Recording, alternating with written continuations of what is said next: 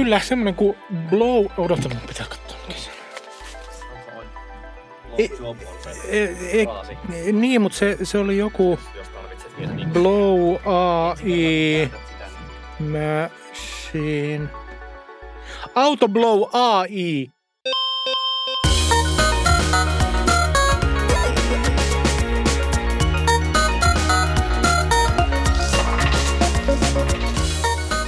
Tämä on Vikasiirtotila, podcast, joka on kuunneltavissa kaikkialla muualla, paitsi maksullisissa kuunteluaikapalveluissa.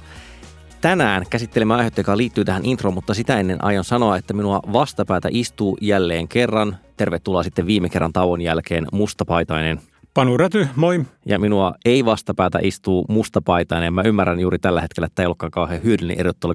Joka tapauksessa toinen mustapaitainen, eli Tämä on mun nähdäkseni Off hiilen Black. harmaa. No niin, tietysti. Kari. Se on, se on totta. Kari Haakana Mm. on eri värinen kuin Panu Mm. Ja minä olen vihreä takkinen Olli Sulopuisto. Todellakin aiheenamme on se, että mitä oikein tapahtui kirjoille, sähköisille kirjoille, koska niistähän tuli äänikirjoja.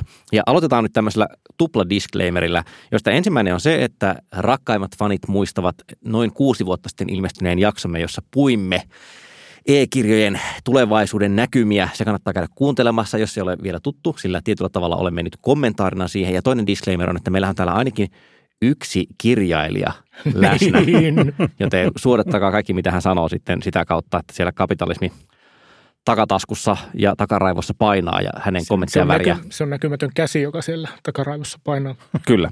Mutta siis, jos nyt lähdetään siitä, että tuntuu melkein hassulta puhua e-kirjoista, eli sähköisistä kirjoista. Että jos, jos otetaan lähtökohdaksi kirjallisuus ja sitten se, että miten interwebsit ja tietokonelaitteet ovat sitä muuttaneet, niin ehkä pitää todeta, että siitähän tuli jumalauta äänikirja koko hommasta. Niin, mun, mun mielestä oli koomista ja järkyttävää kuunnella sitä edellistä ihan juuri äsken tehtyä jaksoa sen takia, että me ei taidettu mainita siinä sanallakaan äänikirjoja. Me, me puhuttiin e-kirjoista ja meidän niin kuin oletus oli se, että ihan tässä jonakin päivänä, mahdollisesti tiistaina, e-kirjat lyövät läpi ja me kulutamme kirjallisuutemme ennen kaikkea lukien sitä ruudulta. Ja kenellekään- Tosi hyvin meni. Mm, suhtautukaa samalla vakavuudella kaikkiin tässä ohjelmatuotteessa tehtyihin ennusteisiin. Me, meillähän muuten on siis yksi niin kuin erikseen ennustusjakso, jossa luvataan, Jumalauta, mä en uskalla kuunnella sitä. Luvataan asian palaamista. ää, Kyllä. Ei, ei pelkästään lentäviä autoja, vaan lentäviä dildoja. Kyllä. Mikä on siis se perustavanlaatuinen väärinkäsitys, joka tässä tapahtuu? Mä voin esittää ainakin yhden.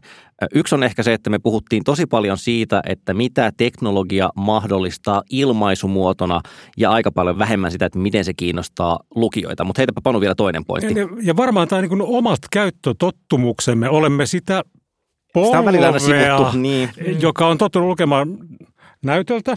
Ja tavallaan niin se oma, niin kuin, jos mä ajattelen itseäänkin, niin omat ensimmäiset kokemukset e-kirjasta tulee varmaan jostain, siis no, olen, olen sitä todella, todella kaukaa.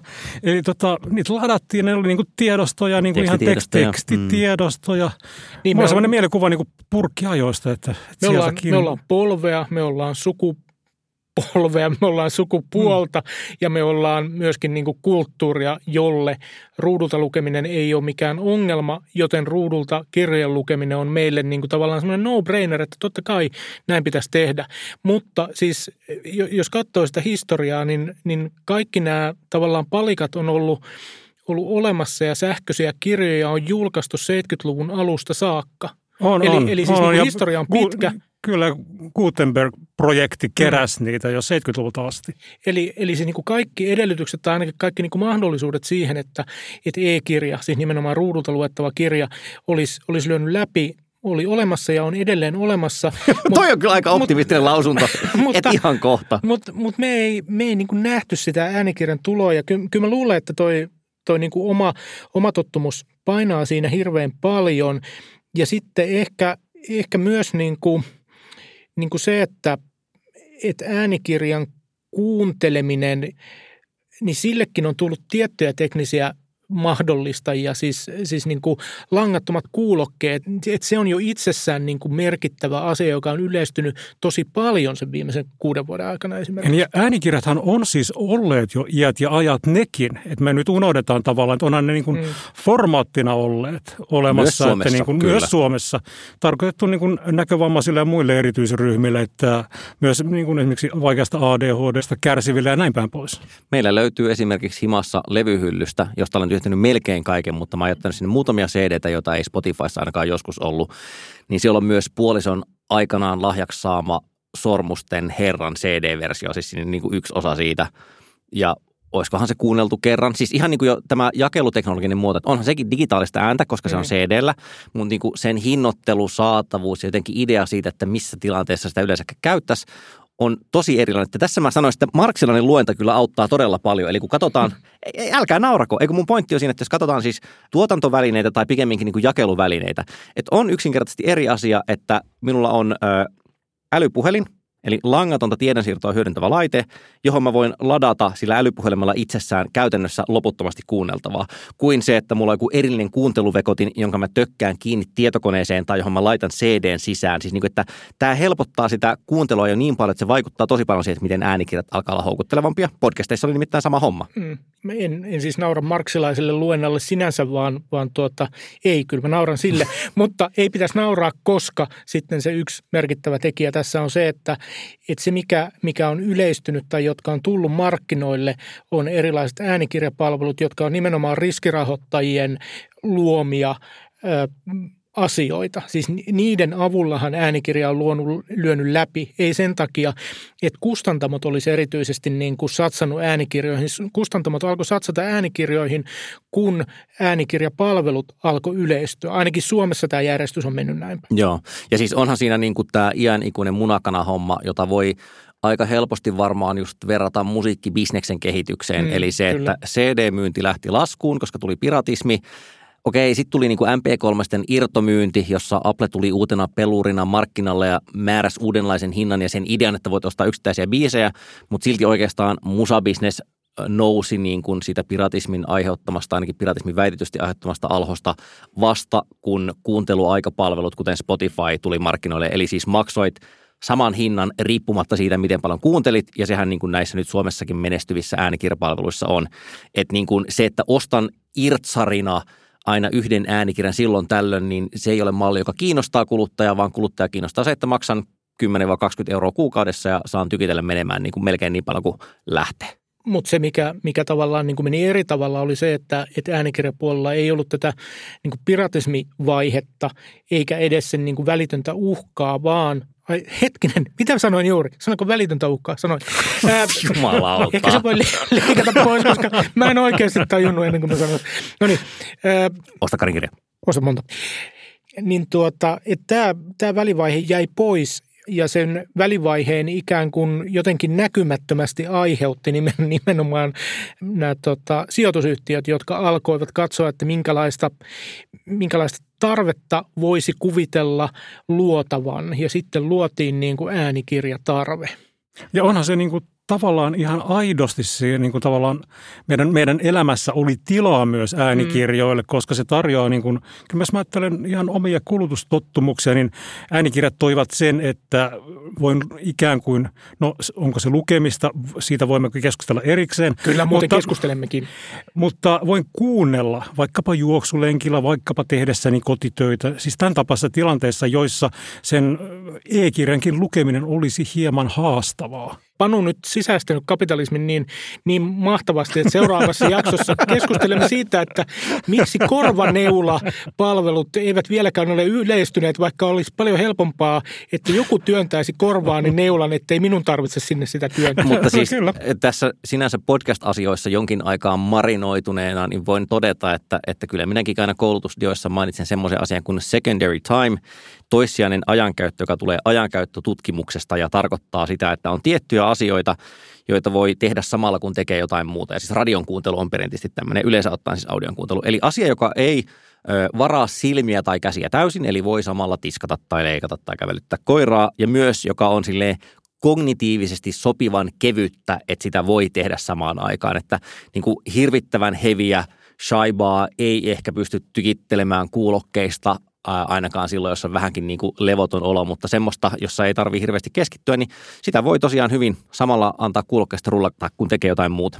Niin se äänikirjahan on tavallaan vähän ikään kuin vinoilmaus, koska se käyttötapa on toinen kuin kirjalla – Eli ne on niinku puhu, eli mä haluan huomauttaa, sä sanot kirja, kun sä tarkoitat niin. painettua kirjaa, ja äänikirja, kun sä tarkoitat äänikirjaa. Joo, koska... Kummasti jää sitä se painettu määrä sulla nyt ensin kuitenkin pois. Mutta ole hyvä Se jatka. on totta, niin kuin tavallaan, että ne on puhuttuja kirjoja, ja siinä on niin kuin välissä sen lukijan tulkinta. Eli vaikka mä voin sanoa, että mä luin tuossa äänikirjan, se tuo, kuulostaa lukenut. vähän niin kuin kummalliselta jo niin kuin sanoessa. Mutta mun mielestä se on arkikielisesti ihan niin kuin järkevä mm, lause. Se, siis. se on järkevä lause arkikielessä, mutta mä oon myös sitä mieltä, että et koska se on, ja mä oon saattanut sanoa aikaisemminkin, se on kognitiivisesti eri prosessi. Aivoissa, Kyllä. aivoissa aktivoituu eri kohdat, kun sä kuuntelet ja eri kohdat, kun sä luet. Eli, eli sitä ei mun mielestä voi verrata lukemiseen. Ja tämä on, tämä on ongelmallinen väite sen takia, että se nähdään usein arvoarvostelmaksi. Mm. Et, et jos mä sanon, että kuunteleminen ei ole sama asia kuin lukeminen, niin se ymmärretään usein ja voin ehkä sanoa ihan oikein joskus, kun olen tästä paasannut, niin, niin tuota, arvoarvostelmaksi, jossa, jossa mä ikään kuin dissaan kuuntelemista ja pidän lukemista parempana. Siitä ei välttämättä ole kysymys, mutta, mutta ne on eri asioita. Niin ne on niin eri välineitä. Että äänikirja on siitä kirjasta tuotettu, äänellä välitetty esitys. Mm. Että siinä tavallaan sen niin lukijan rooli kasvaa. Se alkaa muistuttaa sen kirjan kirjoittajan roolia. Mm. Että siinä on kak, ikään kuin kaksi tekijää rinnan. Niin, siis kirjallisuuden tutkimuksessa puhutaan kai sisäistekijästä mm. ja, ja ikään kuin äänikirjassa tulee Siellä, jonkinlainen toinen, toinen sisäistekijä, sisäistekijä siihen, kyllä, siihen rinnalle. Näin. Ja, ja se on tietysti niin kuin jännittävä ilmiö. Mutta et, et sen lisäksi, jos haluaisi arvottaa näitä ö, eri muotoja, niin, niin voisi arvottaa niin, että jos kirjallisuuden juuret on oraalisessa kirjallisuudessa, eli siinä, että minä kerron tässä tarinan, sinä muistat sen ja kerrot sen eteenpäin ja kolmas ihminen ja niin edelleen. Niin nyt me ollaan, ollaan niin kuin menty kohti jotain Homeroksen niin kuin edeltäjiä, jotka, jotka on kertonut sitä kirjallisuutta. Että äänikirjat ovat siirtymään ikään kuin primitiivisempään vaiheeseen? Niin tällaisen argumentin voisi tehdä. Aika usein kai tosiaan joko tarkoituksella tai vahingossa sinne lipsahtaa se arvoasetelma, siis sekä siinä kuuntelu- kautta lukemispuolessa, mutta myös niin kuin tekijäpuolessa, että on siis vaan fiidimpää tehdä – painettuja ja, ja niin kuin äänettömästi luettavaksi tarkoitettuja kirjoja kuin kuunneltavia kirjoja. Mulla on, mä nyt ihan vähän tietenkin pelaa tässä paholaisen asianajan roolia, varmaan sen takia, että kun podinkästit kiinnostaa. Mutta musta oli kauhean kiinnostavaa, kun Jack Reacher-kirjoittaja Lee Child sanoi yhdessä podcast-haastattelussa, että hän tekee semmoisia pokkareita – joita lukee ihmiset ja ostaa ihmiset, jotka ostaa yhden kirjan vuodessa. Ja hänestä se oli hirvittävän arvokasta, niin kuin, että hmm. se on se, että muuten en koskekaan kirjoihin, mutta nyt on lentomatka tulossa ja okei, tuossa kirjahyllyssä Barnes Noblesissa näyttäisi olevan nyt niin kuin uusin Jack Reacher tappaa ihmisen havannassa. ja niin, Kyllä. Ja hän ostaa sen ja lukee sen, ja se oli siltä, että se on suuri kunnia. Ja sitten se myös pohti sitä, että, että kun Aika paljon on voivoteltu sitä, että miten nyt siirrytään pois kirjallisesta kulttuurista kuunneltuun kulttuuriin, että se, jos ei nyt tyhmennä, mutta yksinkertaistaa ainakin mm. asioita. Siis mä oon ehdottoman samaa mieltä siitä, että painetusta kirjasta, niin siinä voi ilmaista ja välittää monimutkaisempia ajatuksia kuin sellaisessa, joka on tarkoitettu ensisijaisesti kuunneltavaksi. Mutta se, mikä siltä Childilta mulle jäi mieleen tai miten mä sen tulkitsin, oli, että eh, Ehkä kyse onkin oikeastaan siitä, että painetun kirjan voittokulku niin kuin eurooppalaisessa kulttuuriympäristössä onkin pikemminkin vaan – poikkeama. Et kyse ei ole siitä, että siinä tapahtui niin kuin loikkausta, hahaa, pääsimme ö, yksinkertaisesta puhutusta muodosta kompleksisempaan kirjoitettuun muotoon, vaan sattuu vaan nyt käymään niin, että kun painokone oli se tapa, se jakelutekniikka, ja taas se marksilaisuus tulee täältä, joka oli silloin käytettävissä, niin sen takia niin kuin kirjallisuus rupesi sitten toimimaan. Myös toki siis tiedon leviäminen, tästä on ollut paljon puhetta, että koska Euroopassa käytettiin eri tavalla erilainen painotekniikka kuin vaikka Kiinassa, niin täällä oli paljon suurempia painosmääriä ja niin kuin Euroopassa kehittyi sellainen ilmiö, että ihmiset rakensi isoja kirjastoja. Mutta mun pointtini on siinä, että niin kuin meneekö meillä vähän puurot ja vellit siinä sekaisin, että tavallaan jos Interin websit olisi ollut olemassa silloin, kun Gutenberg hustlasi jo, ja siis nimenomaan nyt ei interwebsi tekstin levittämiseen, vaan puheen levittämiseen, niin olisiko meille käynyt niin, että, että niin kuin oikeastaan se kirjallisen kulttuurin saama arvostus olisi jäänyt vähän niin kuin sivuun, että se on tietyllä tavalla sen jakeluteknologian muoto. Ei ollut mahdollisuutta tallentaa ääntä ja jaella ääntä laajalti silloin. Minä vastustan tuota ajatusta mm-hmm. syvästi ihan siis sen vuoksi, että kuinka välität äänikirjana esimerkiksi Äh, kaavioita, vuokaavioita tai äh, ku, kuinka monta äänikirjaa olet kuunnellut, jotka sisältävät äh, esimerkiksi kemikaalisia kaavoja tai kemiallisia aineyhdisteitä? Äärimmäisen vähän, ja mä en nimenomaan yritä väittää, että tämä kaikki olisi tapahtunut äänellä, vaan ehkä mä puhun nyt nimenomaan proosan ja tietynlaisen vielä proosan, eli tietynlaisen niin kuin kaunokirjallisuuden merkityksestä. Että niin kuin kun se Child siis ilmaisi niin, että jos nyt käy niin, että äänikirjat voittavat tietyllä tavalla, tai että äänikirjojen kulutuskäyttö kasvaa ja niin kuin painettujen kirjojen myynti vähenee ja ei-kirjojen myynti vähenee, niin se ei nähnyt sitä siis tragediana varmaan sen takia, että minkälaista proosaa se itse tekee, eli niin. semmoista, joka toimii äänikirjana. Mm. Ja sen takia se ajatteli, että ehkä niin kuin pikemminkin me ollaan koko ajan oltu tarinankerrontakulttuuria, siis laajalti ottaen ihmiset, ja sitten niin kuin vähäksi aikaa se meni vahingossa sinne painettuun suuntaan, koska sitä suullista ei vaan pystynyt monistamaan yhtä helposti. Mä, mä ymmärrän, mitä, tai luulen ymmärtävän, mitä Child sillä tavalla, kun se sen referoi tarkoittaa. Mä oon kuitenkin ehkä enemmän niin kuin panun leirissä tässä, että et, et se miten, miten kirjallisuutta, kirjallisia tekstejä tehdään, vaikuttaa siihen, miten niitä luetaan ja se vaikuttaa siihen, millä tavalla me ajatellaan, mikä luo sitten niin kuin uusia tapoja luoda kirjallisuutta. Siis ihan, ihan niin kuin alkaen lausetasosta, että minkälaisia lauseita on mahdollista välittää tekstimuodossa ja millaisia lauseita on mahdollista välittää ja vastaanottaa kuuntelumuodossa, niin se, se vaikuttaa niin kuin hirveän monella tavalla. Ja sitten vielä, jos, jos niin kuin ajattelee sitä kirjallisuuden puolta, niin niin semmoiset semmoset niin tyylisuunnat kuin dadaismi tai, tai aseminen runous, tai, jotka on niin kuin totaalisen marginaalisia, mutta jotka sitten kuitenkin osaltaan vaikuttaa siihen, miten, miten mainstreamimpi kirjallisuus mm. on, on kehittynyt ja kehittyy, niin niiden niin kuin välittäminen äänen avulla olisi, olisi niin kuin vähintäänkin haasteellista, jos ei... Kategoria virhe varmaankin jossain määrin kyllä. niin. Asioita, jotka onnistuu painetussa, siis sille spatiaalisesti informaatiota välittävässä muodossa Just paljon niin. paremmin ja, ja kuin sitten, temporaalisesti. Niin, ja sit miten, miten tämä kaikki vaikuttaa siihen, miten me omaksutaan asioita ja miten me ajatellaan asioista.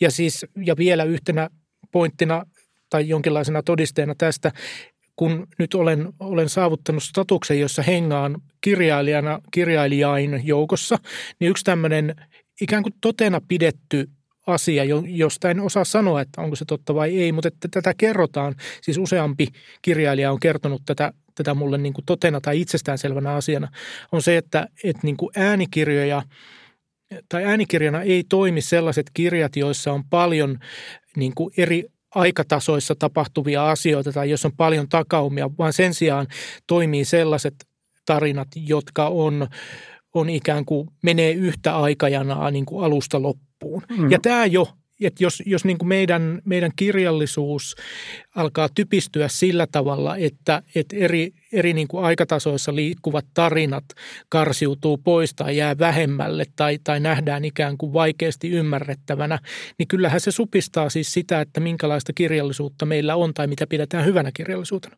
Että kyllähän se, niin kuin se itse lukukokemus muuttuu niin toisenlaiseksi, että se tavallaan tekee hyvin hankalaksi niin kuin ikään kuin tiheän tai kirjallisen tai niin kuin sen tyyppisen tavallaan tekstin välittämisen, että ylipäänsä tavallaan se käyttötilanne on niin toinen, että se raj, äänikirja rajaa väistämättä sitä, että, että tavallaan se lukukokemus, kun lukee on se sitten e-kirja tai painettu kirja, niin sä pystyt itse esimerkiksi säätämään sitä sun luku, lukutapaa. Sä voit lukea, niin kuin hyvin monet paljon lukevat lukee esimerkiksi useita sanoja, tavallaan jos se teksti antaa siihen mahdollisuuden, niin luetaan monta sanaa kerrallaan, silmät liikkuu tavallaan siinä rivillä niin kuin jopa ylhäältä suoraan alas tai tavallaan tekemässä vaan tämmöisiä hyppyjä sillä rivillä. Tai yhtä lailla niin kuin se hidastaminen, niin kuin sen hienosyisen jalostuneen proosan ääreen, niin on yhtä helppoa, että sä voit hidastaa yhtäkkiä. Ihana huomata, että täällä näitä arvolauselmia kuitenkaan ihan hirveästi tulee. Ei kun mä, mä niin kuin haluan vaan, vaan niin kuin ratkaista tämän, tämän niin kuin hypoteesin niin, että, että järjestetään kello neljä yöllä kirjagestapo menee hakemaan 20 ihmistä, jotka on lukeneet David Foster Vallasen päättymätön riemukirjan ja hakee 20 semmoista, jotka on kuunnellut sen Olavi Uusivirran lukemana ja sitten järjestetään vittu tentti ja katsotaan, että kuka muistaa ja kuka on ymmärtänyt. Anteeksi, kir- kirjagestapo.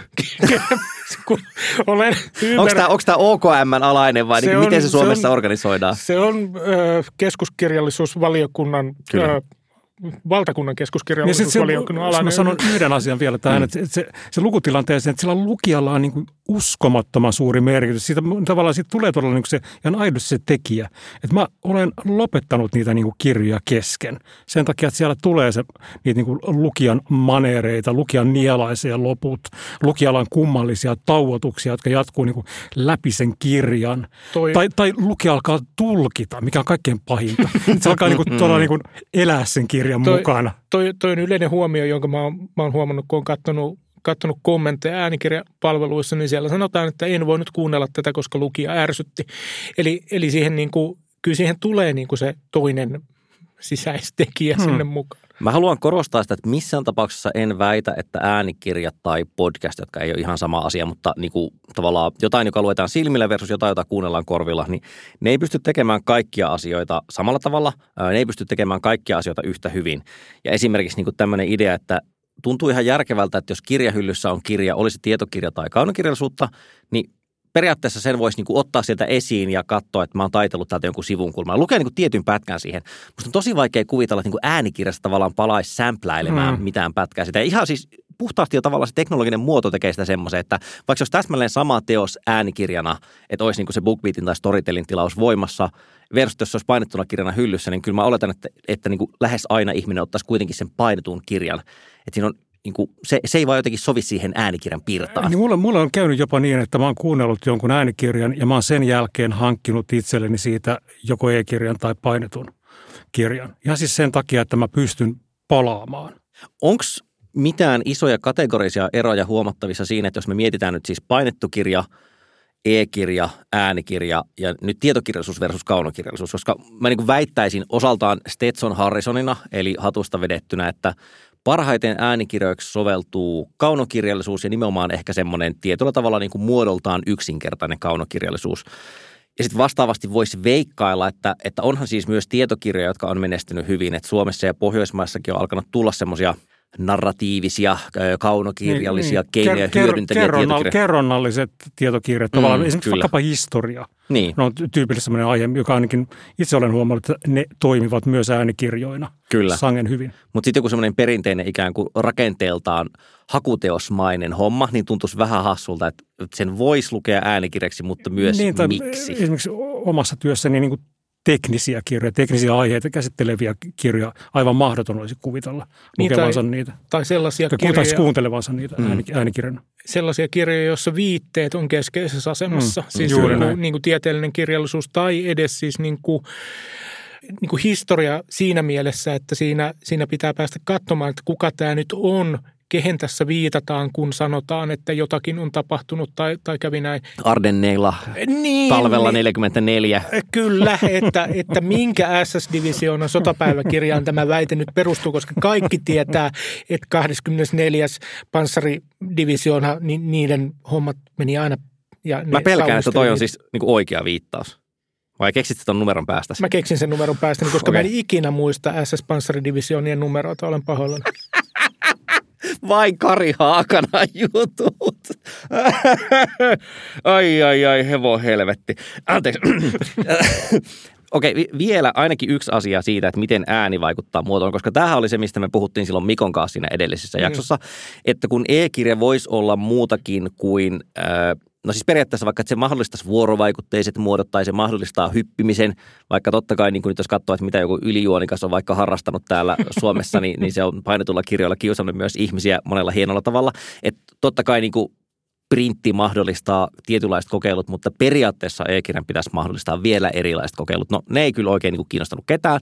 Toisaalta ainahan kokeilut on ollut marginaalissa, ei siinä mitään. Mutta niin kuin, miten sitten tämä, että tosiaan kun niin kuin Panu puhuit siitä, että, että lukijalla on iso vaikutus ja lukija tulee ikään kuin toiseksi tekijäksi siihen, niin tällä hetkellä kuitenkin valtaosa äänikirjoista ainakin Suomessa on semmoisia, että ne on kuitenkin tehty ensin luettaviksi kirjoiksi ja tosiaan se äänikirjasovellus on sitten toissijainen. Meillä on poikkeuksena esimerkiksi toi Virtahevot, joka sitten, en mä tiedä, Mä en ole vielä kuunnellut sitä, on se siellä jossain jonossa odottamassa, mutta siis mulle tulisi niin kuin sitä virtahivoista toisaalta mieleen, että minkä takia sitä sitten puhutaan kirjana eikä vaikkapa kuunnelmana. Että niin onko nämä jotain konnotaatioita, oletuksia, tottumuksia, jotka liittyy termeihin?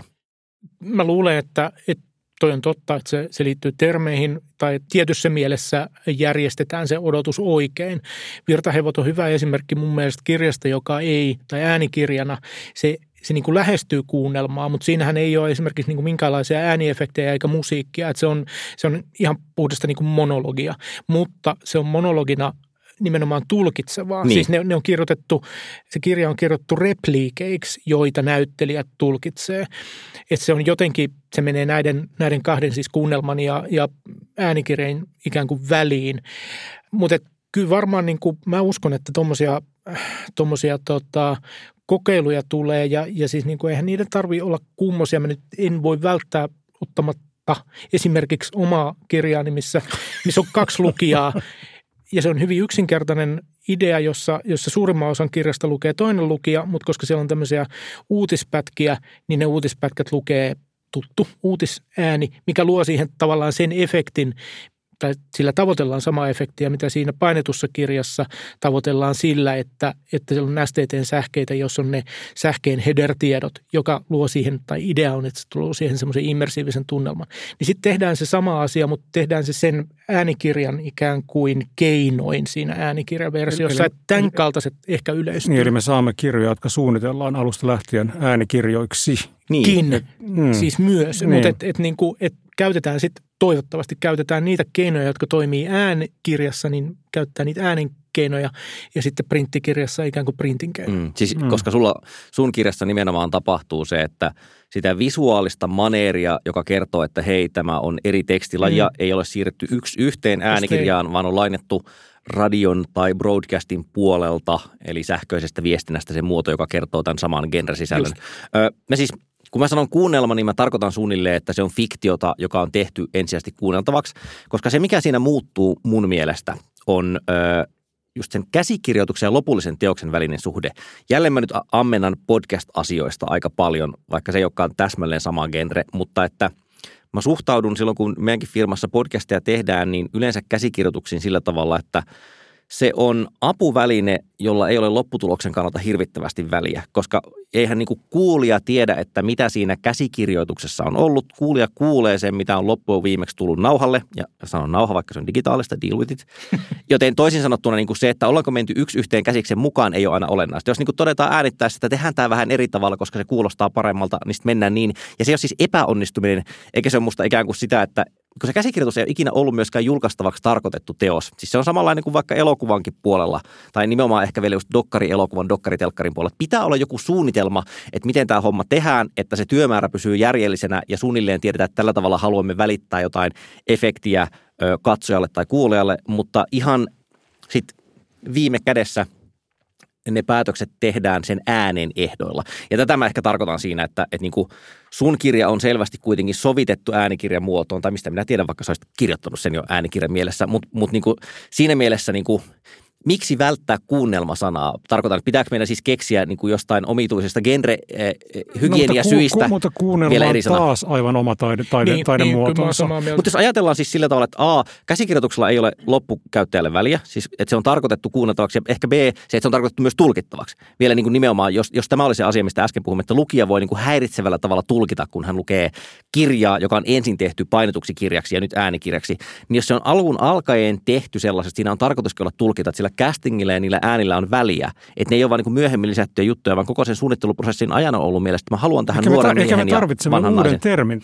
Mutta tämä on just se, niin kuin podcastikin on uusi termi, mm. ja mä vähän silleen, että jos aluksi on varmasti hyödyllistä tavallaan kaivertaa tietty spesifi termi ja niin kuin korostaa, että mitä yhtäläisyyksiä ja eroja sillä on, mutta sitten musta tuntuu, että välillä ne on vähän silleen itseään jalkaa ampuvia hommia. Että kun halutaan korostaa mm. erilaisuuksia juuri sen takia, että se ei hukkuisi sinne massaan, niin, niin sitten samalla myös ei helpoteta Niin, tavallaan ja- se ja- omaksumista. Ja sitten tässä on, on myös se, että, että kun tämä äänikirjojen yleistyminen ainakin suomalaisilla markkinoilla on tullut, niin on pitänyt tehdä jonkinlainen distinktio siitä, että, että mitä tässä nyt Hmm. tuodaan.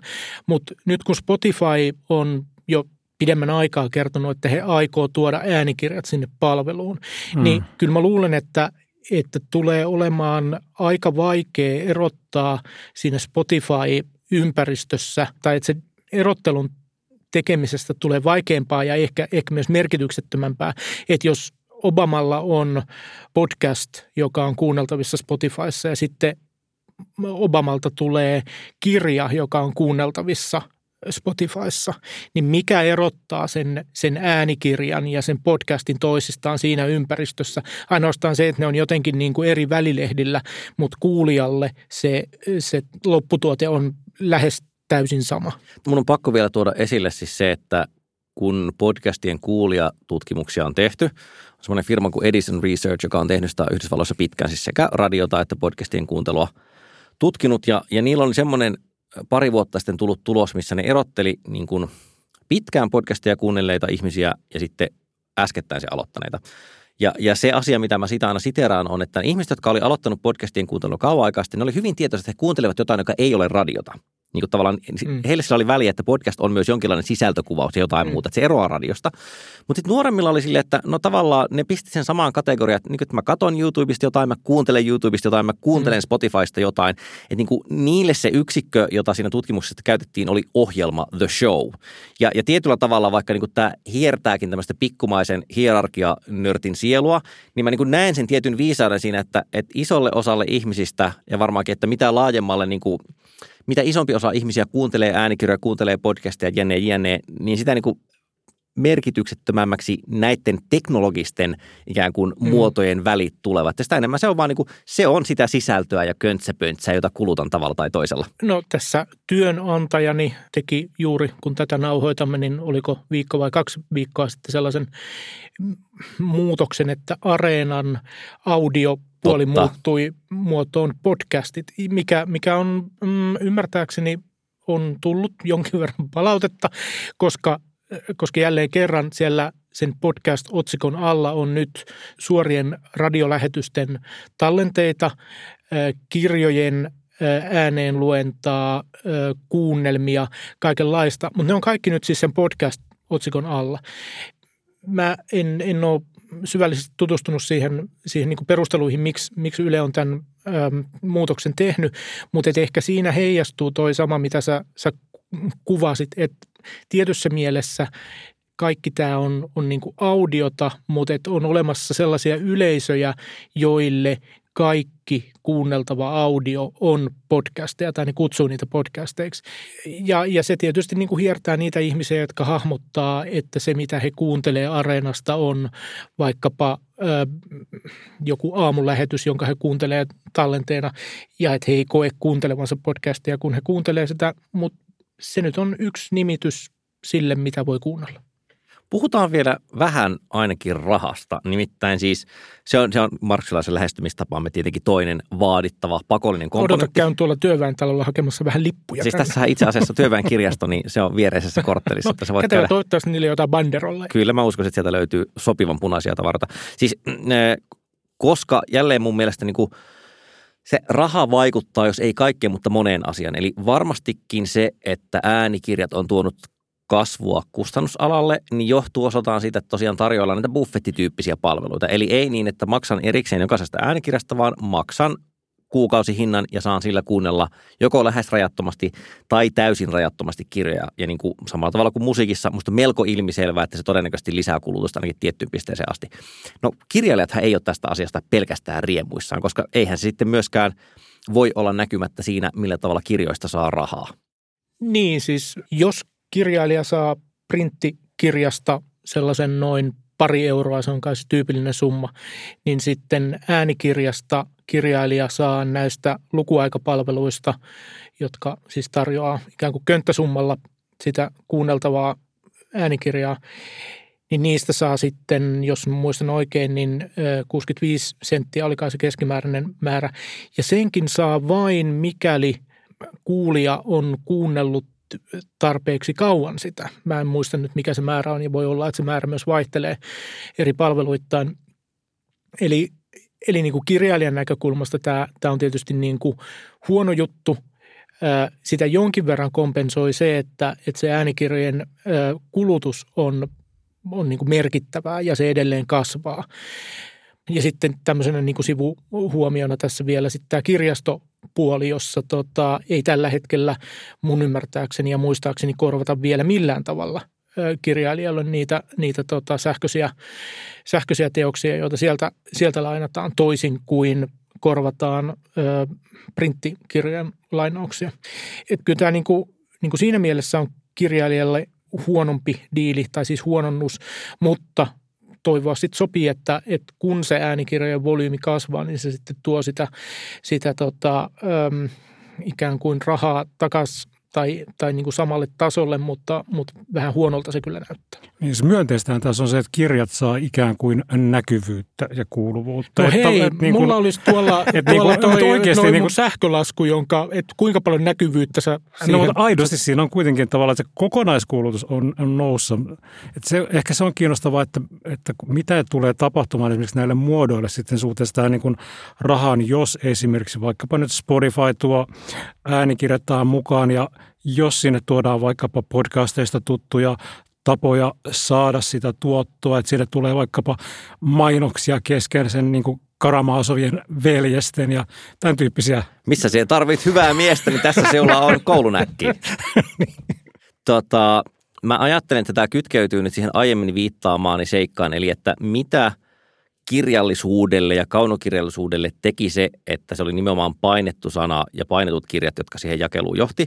Ja jos, jos niin kuin lähdetään ihan tämmöiselle todella kyyniselle markkinat ratkaisee linjalle, niin voinee sanoa jopa mitään tutkimuspapereita lukuun ottamatta, todennäköisesti se, mitä ihmiset ostivat ja miten paljon minkäkinlaisiin kirjoihin meni rahaa, ei ollut ihan hirvittävän hyvin linjassa sen kanssa, mitä ihmiset oikeasti lukivat. Ja niin kuin, että ehkä tällaiset nykyisen kaltaiset järjestelyt, siis sekä just se katalogin saatavuus ja se, että ei tarvitse erikseen maksaa niistä kirjoista ja ehkä myös se, että siihen liittyy vähemmän sosiaalista stigmaa, ne nyt yksinkertaisesti saattaa jossain määrin paljastaa sen, että ihmiset on tyhmempiä ja tykkää hölmemmistä asioista kuin olemme luulleet. Ja en, en mitenkään laske itteni tämän ulkopuolelle, enkä mä sano, että vastaavuus on nyt siis täydellinen, että, että ikään kuin, että hahaa, vihdoinkin markkinavoimat paljastivat, mitä ihmiset oikeasti haluavat. Mutta eh, mun mielestä ei ole myöskään hirvittävän rohkea väite sanoa, että todennäköisesti erinäköiset just vaikka korkeakirjalliset tai kokeelliset kirjalliset muodot on saanut no ei välttämättä rahallista huomiota, mutta ainakin siis niin kuin just sosiaalista statusta, niistä on kirjoitettu sanomalehdissä, niitä on arvioitu, niitä on pidetty arvossa ja sitten niin ei niitä ikinä kukaan jumalalta lukenut. Ja nyt niin kuin markkinat hoitaa, markkinat no, hoitaa. Mä, mä en tiedä siis jälleen kerran lyhyellä kokemuksella, mutta, mutta kun Helsingin Sanomat julkaisi aika mun mielestä neutraalin arvion mun kirjasta, niin se yli kaksinkertaisti kirjan varausmäärät Helmet-kirjastossa. Siis mä pidän siitä jumalauta tiukkaa, tiukkaa Onko kirjaa. päiväkohtainen Exceli vai? Ei kun viikkokohtainen no Exceli. niin.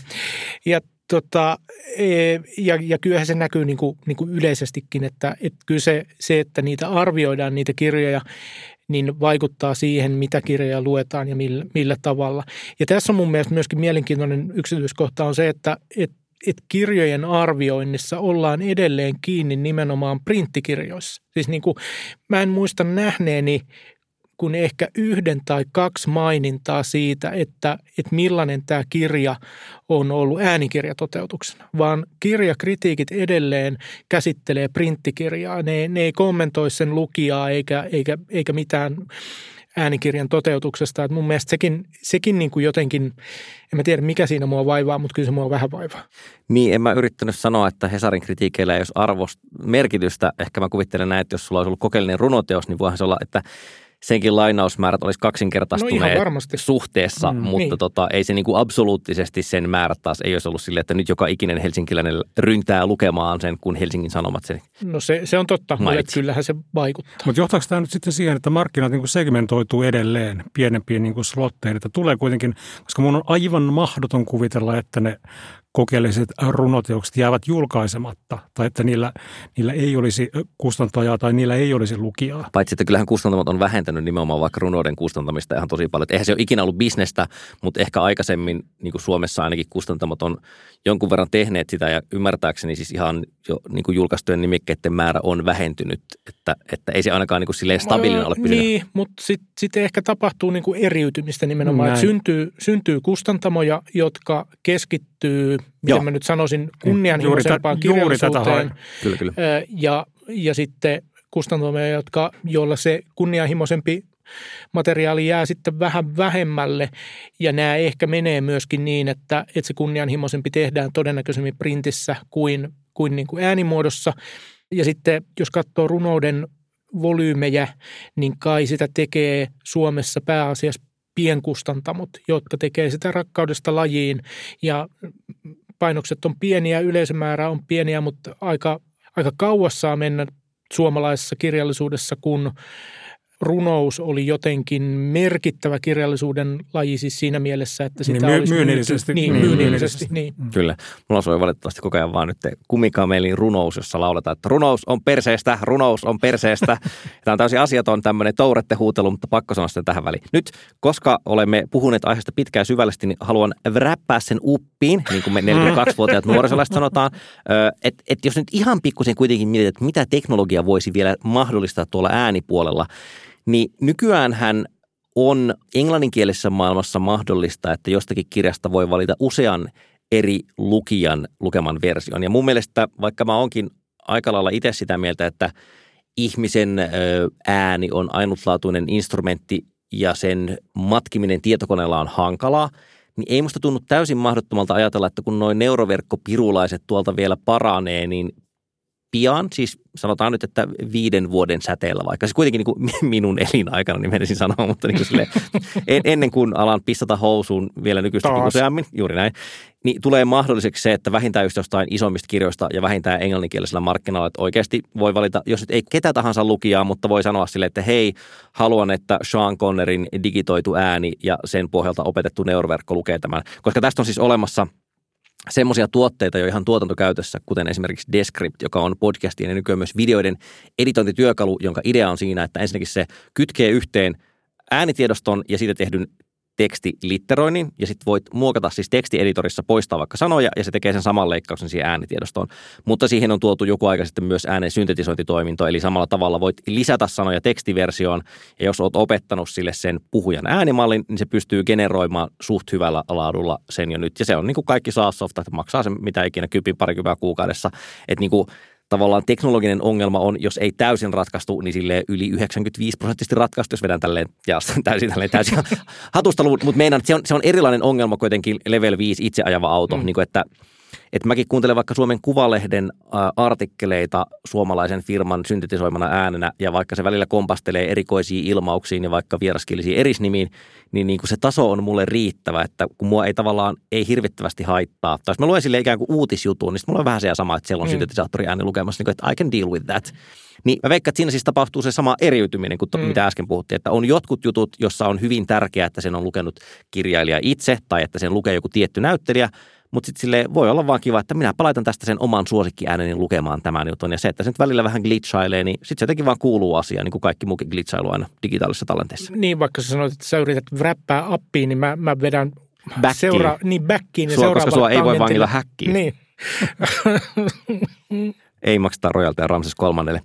Niin, niin olin sanomassa, että kuitenkin äänikirjat on digitaalista sisältöä ja, ja, ja digitaalisia tuotteita, mikä jälleen kerran mahdollistaa periaatteessa sen, mistä me puhuttiin, kun viime kerralla puhuttiin kirjallisuudesta, eli sen kirjallisuuden muodon niin kuin, ikään kuin uudistamisen tai, tai uusien asioiden tuomisen sinne. Eli esimerkiksi sellaisen, mitä, mitä Netflix on nyt jonkin verran tehnyt, Eli, eli tietynlaisen interaktiivisuuden, eli että mä voin esimerkiksi valita, miten kirja jatkuu, siis niin kuin tehdä valintoja, että, että päähenkilö seisoo nyt tässä kuilun reunalla, että hyppääkö se vai eikö se hyppää. Ja sitten se tarina jatkuu, jatkuu niin kuin sen mun valinnan mukaisesti. Eli tämä, mitä Netflix ensimmäisen kerran kokeili Bandersnatch. Mm. Meinasin just sanoa mm. Bandersnatch, mm. kyllä. Joo, ja, ja kanssa... itse juuri uudessa New Yorkerissa on juttu äh, Valitse oman seikkailusi kirjojen suosiosta, että tavallaan sehän on myös silleen Eli Nehän oli printtikirjoja 70-luvulta alkava genre tässäkin, jossa niin kuin, se on hauskaa, kun siinä se, se artikkelin kirjoittaja toteaa, että, että aikanaanhan ne kirjat ehkä kirjoitettiin niin, että ideana on, että luet sen – yhden kerran läpi ja ikään kuin yrität voittaa kirjan. Siis yrität löytää sen polun, jolla saavutat tyydyttävän vaihtoehdon, mutta sitten sano, että kyllä ainakin lapsille ja nuorille lukijoille kiva oli itse se, että, että kolus ne kaikki läpi. Että mm. et nimenomaan, Mikä että se luki puu on, Joo, just näin, niin kuin pystyy jotenkin kartottamaan sen, että se ei ollut, että, että niin kuin katu löysi omat käyttönsä teknologialle. se on Bill Gibsoni täällä, moi, kuulostaa nykyään täältä ja käyn vierailemassa. Mutta siis että, niin kuin, onhan siis tuolla tavalla interaktiivista kirjallisuutta ollut pitkään. Ja siis nehän on myynyt ihan helvetisti, mutta eihän niitä, niin kuin, niitä valitse oma seikkailusikirjoja. Ne, ne ei ole missään kritiikkilistalla. Ei niistä, niin kuin, hmm. niistä ei kirjoiteta kuin just tälleen kuriositeetteina, että eihän ne ole vakavasti otettavaa kirjallisuutta nähneetkään. Niin. Tai ne, ne, ne, ne, ne ovat vakava. Tai onhan siis tämmöistä niin kuin, tavallaan kirjallisia kokeiluja, tehdään, niin kuin, jotka ovat ikään kuin hyvin vakavasti otettavia on. kirjallisia kokeiluja, mutta sanotaanko, että näin myynnillisesti. Niin House of Leaves tai, tai tota, mm. just jotkut ylijuonikkaan niin teoksista vaikka mm. Suomessa mut, kyllä. Niin, mutta että, et, että onko kysymys siitä, että, että että on epäonnistunut genre vai onko kysymys siitä, että ei ole löytynyt vielä sitä tekijää tai formaattia, jossa se niin pääsisi sellaiselle tasolle, että se, se olisi merkittävää. Siis, Sä oot tosi voi... optimistinen ihmisten mm. suhteen. Mä to...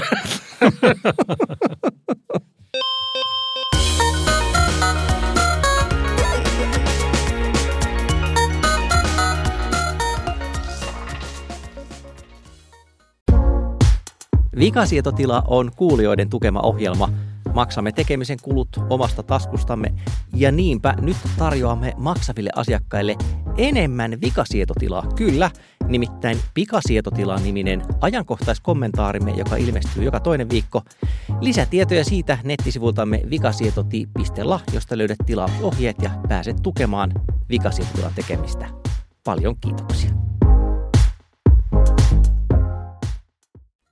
Vikasietotila siirtyy jakson sisäiseen bonusosioon, koska mä aina kellotan, miten pitkä nuo edelliset osiot on, niin toi on nyt tolleen tarpeeksi monta kymmentä minuuttia ja teidän ei tarvitse enää laskea tätä. Tämä, tämä on kaikki se osio, jonka yli voi skipata, jos huvittaa. Emme tietenkään suosittele, että skippaatte.